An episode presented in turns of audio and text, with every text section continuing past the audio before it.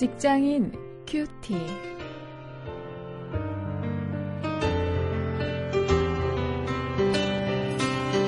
안녕하십니까. 4월의 마지막 날입니다. 오늘도 말씀 나눌 원용일입니다. 오늘 베드로전서도 이제 마지막입니다. 한 2주 가까운 시간 동안 함께 말씀을 나누었는데요. 오늘 베드로전서 5장 1절부터 14절까지 말씀을 가지고 리더십에 대해서 생각해 보겠습니다. 모범의 리더십, 겸손의 팔로워십이라는 제목으로 함께 말씀을 묵상하십니다.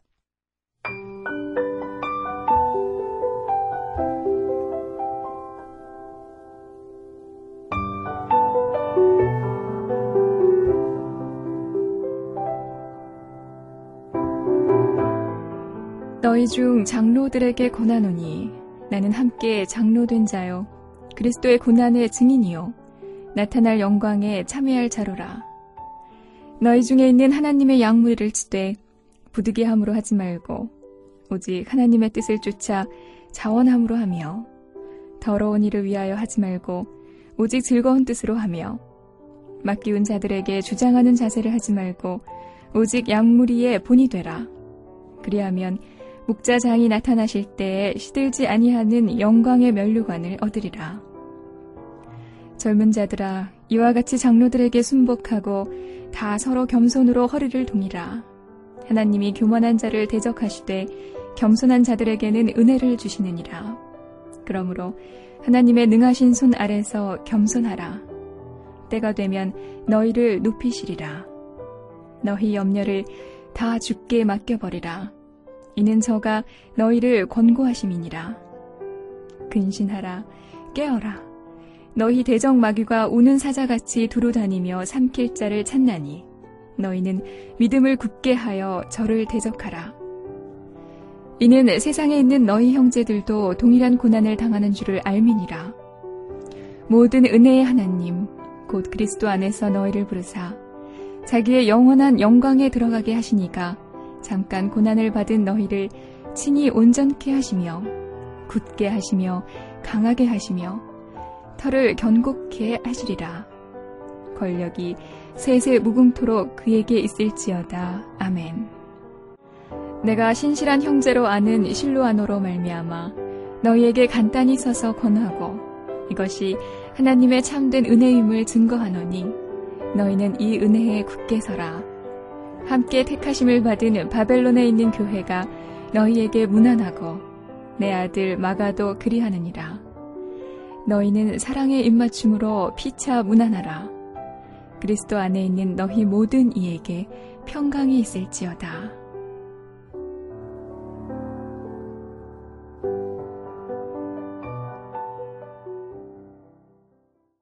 본문 1절부터 6절까지에서 베드로는 이 바람직한 리더십 또 그 리더를 따르는 사람들, 이 팔로워들이죠. 그들의 팔로워십의 관계에 대해서 중요한 교훈을 주고 있습니다. 베드로는 이 교회의 장로들 그리고 젊은이들에게 동시에 권면을 하고 있습니다. 물론 이것은 우리 크리스천 직업인들이 볼 때 일터 속의 상하 관계에도 적용되는 구절입니다. 윗사람은 아랫사람들에게 본이 되라고 베드로가 강조합니다. 이것을 위해서 지도자들은 이권에 개입되거나 자기 주장을 강요하는 그런 태도를 보여서는 안 된다 아, 하는 것을 어, 이야기하고 있습니다. 또 자원하는 심령으로 사람들을 섬겨야 한다고 이야기합니다. 반면에 이런 아랫사람들은 이제 어떻게 해야 합니까? 겸손하게 윗사람에게 복종해야 합니다. 이 아랫사람들이 보통 겸손하지 못한 이유는 분명히 있죠. 그것은 무엇인가 하면 성급히 높아지려고 하는 욕구입니다. 한마디로 교만이죠. 어, 그것을 사도 베드로는 정확하게 간파해내고 있습니다. 어, 베드로는 오늘 21세기를 살아가는 우리 크리스천 직업인들의 문제, 인간관계 속의 문제에 대해서도 정확한 지적을 하고 있죠. 어, 우리도 윗사람을 제대로 섬기지 못하는 것은 내가 이 성급히 높아지려고 하는 그런 욕심 때문이 아닌가 한번 돌이켜 보아야 합니다. 하나님은 우리를 높일 일이 있으시면 분명히 우리를 높이십니다. 때가 되었을 때 그렇게 하십니다. 그러니 우리는 그 때까지 기다려야 합니다. 이것이 바로 바람직한 이 팔로워십입니다. 7절부터 14절에서 베드로는 그가 보내는 서신의 결론을 이야기하면서 마지막으로 권면하고 이제 문안하고 있습니다. 닥쳐올 그 고난을 어떻게 극복할 수 있는지 지금까지 계속 강조해온 베드로는 이 마지막으로 성도들에게 권면을 합니다. 염려를 모두 이 주께 맡기라 이야기합니다. 또 근신하고 깨어서 믿음을 굳게 하고 사탄을 대적하라고 이야기합니다. 그러면 세상에서 당하는 그 잠깐의 고난 후에 이 터가 견고한 그런 삶을 살아갈 수 있을 것이라고 이야기하고 있습니다.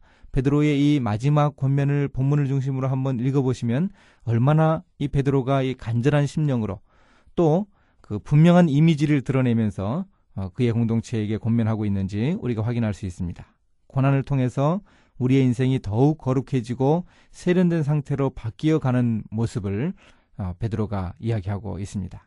이 사도 베드로가 오늘 우리에게도 이렇게 축복을 합니다. 그리스도 안에 있는 너희 모든 이에게 평강이 있을지어다. 이제 한번 이 말씀 가지고 우리가 리더로서 또 팔로워로서 배워야 할 점이 무엇인가 한번 돌아보겠습니다. 바람직한 리더십은 정말 중요하죠. 어, 이전에도 그랬습니다만은 이 나라의 이 최고 권위를 가진 분들의 자제들이 이 여러 이권에 개입해서 그 정권 그 말기에 그 아버지 지도자의 그 누를 끼치는 그런 모습 우리가 보는데요. 참 리더로서 오늘 우리가 어떤 자세를 가져야 할지 다시금 돌아봅니다. 또 리더를 따르는 팔로워로서 내가 오늘 배워야 할 점이 무엇이고 어, 못하고 있는 것은 무엇인가 해야 할 점이 무엇인가를 한번 어, 정리해 볼 수 있기를 바랍니다. 이제 기도하시겠습니다.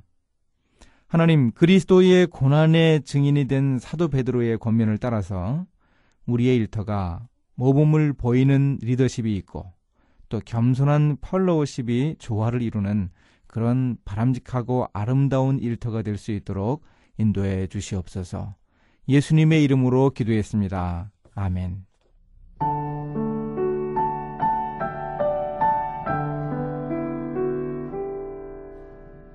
(1967년 6월에) 일어났던 6.1 전쟁은 두고 두고 교훈을 줍니다. 전체적인 전력은 이집트가 훨씬 앞섰지만 오히려 이스라엘이 6일 만에 승리를 거둔 요인에 대해서 유학생들의 반응에 얽힌 이야기는 잘 알려져 있죠. 그런데 전쟁을 치르고 난 이후 또 한 가지 요인이 발견되었어요. 전사자들을 비교해 본 결과 왜 이스라엘이 승리했는지 알 수 있었습니다. 이집트의 사상자는 대부분 사병이었던 반면에 이스라엘의 사상자는 거의 장교였죠.